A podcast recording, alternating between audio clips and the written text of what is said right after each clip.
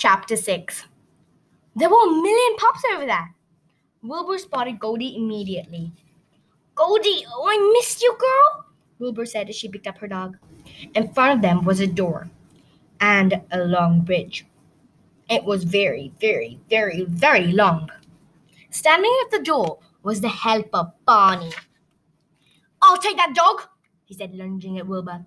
Quickly, Wilbur gave Goldie to Gemma, who put Goldie on her back. Then she pulled out her fencing sword and put it to Barney's neck. Uh, you might want to re- rephrase that. I'll take Goldie, she said. Under the bridge was a valley. Wilbur grabbed Barney by the hand and pushed him off the bridge. Wow, Gemma said no. I didn't know you could do that. He don't know many things about me. I said I'm left-handed. Wilbur chuckled. to be honest, I didn't notice that. Gemma laughed. Let's walk the bridge, Wilbur said. And that was probably why the helper took the same time as us to come, and it was his secret path.